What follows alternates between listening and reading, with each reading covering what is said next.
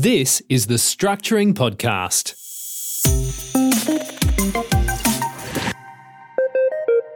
Good day again, Terry Hall here for the Structuring Podcast. Today's topic is holding shares for your children as trustee for them. So, being a trustee for minor children, when someone is a trustee, they're the legal owner of the shares, but the beneficial owner will be the children. And for tax purposes, it's the beneficial owner that is taxed in situations like this. It's a bare trust. The parent merely acts as the legal owner, and the shares actually belong to the children. So, because they are minor children. They can only earn 416 per year before their tax rate jumps to 66%. So when buying shares for your kids, just consider that because if you had about $7,000 worth of shares that were paying around 6% grossed up dividends, that would be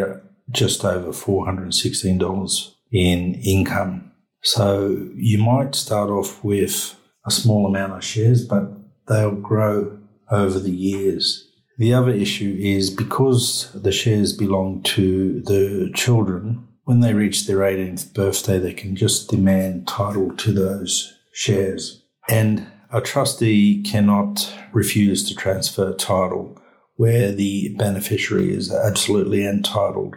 And that's from a old case called Saunders and Vautier from memory. So on their 18th birthday, the children could demand transfer of the shares and they could sell them and buy handbags and cars. Incidentally, when the trustee does transfer the shares from themselves to the children, there'll be no capital gains tax because the beneficial owner is still the same. So that's a bit of a downside to owning shares as trustee for your children. So, what are the alternatives? Well, you could set up a discretionary trust to hold the shares. You will still be trustee, but you will have the discretion as to who gets the income. So you could pay some income out to the kids up until 416 if you wanted to, and then you could divert the income to other taxpayer beneficiaries of the family. However, you probably wouldn't want to set up a discretionary trust to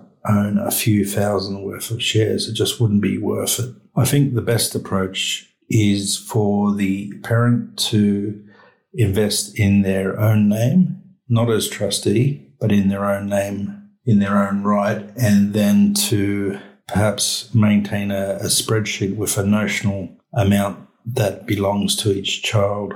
So when family members make a gift to the child, just record it in the spreadsheet, add in dividends as you go, and then the parent can use that money. They can use the money to pay off their home loan. They could even debt recycle into shares and then claim the interest and get dividends, which they could then use to help pay off their home loan sooner. And then when the children reach the age of 18, it's up to the parent if they want to make a gift equivalent to the amount that the child has on the spreadsheet. So let's say they start off with um, a gift from family, $1,000 at birth, and then every now and then family members gifted money. They could all be used to buy shares in one of the parents' names, probably the parent on the lower income. And then the parent could, before they buy the shares, they, they would debt recycle. So they would get to claim the interest on, on the loan used to buy the shares. And then they would pay off the home loan sooner and they would be in a better financial position once the child is 18. But say the shares are then worth $40,000. They may have to sell those shares or do an in specie transfer to the child, which would trigger capital gains tax. But the way around that is you know that the child is going to hit 18 at some point, so you prepare for it and you set aside other money, perhaps in your offset account. So when the time comes, you don't actually transfer the shares, you can transfer an equivalent amount of cash to them. And ideally, at that point, you would decide whether it should be a cash gift or it should be an interest free loan. and the interest free loan would give the parents some control just in case they got into a family law dispute or they became bankrupt at a later date. So this is just one ownership structure strategy for situations involving minor children. Make sure you get legal advice before doing this and perhaps get financial advice on what you're going to invest in.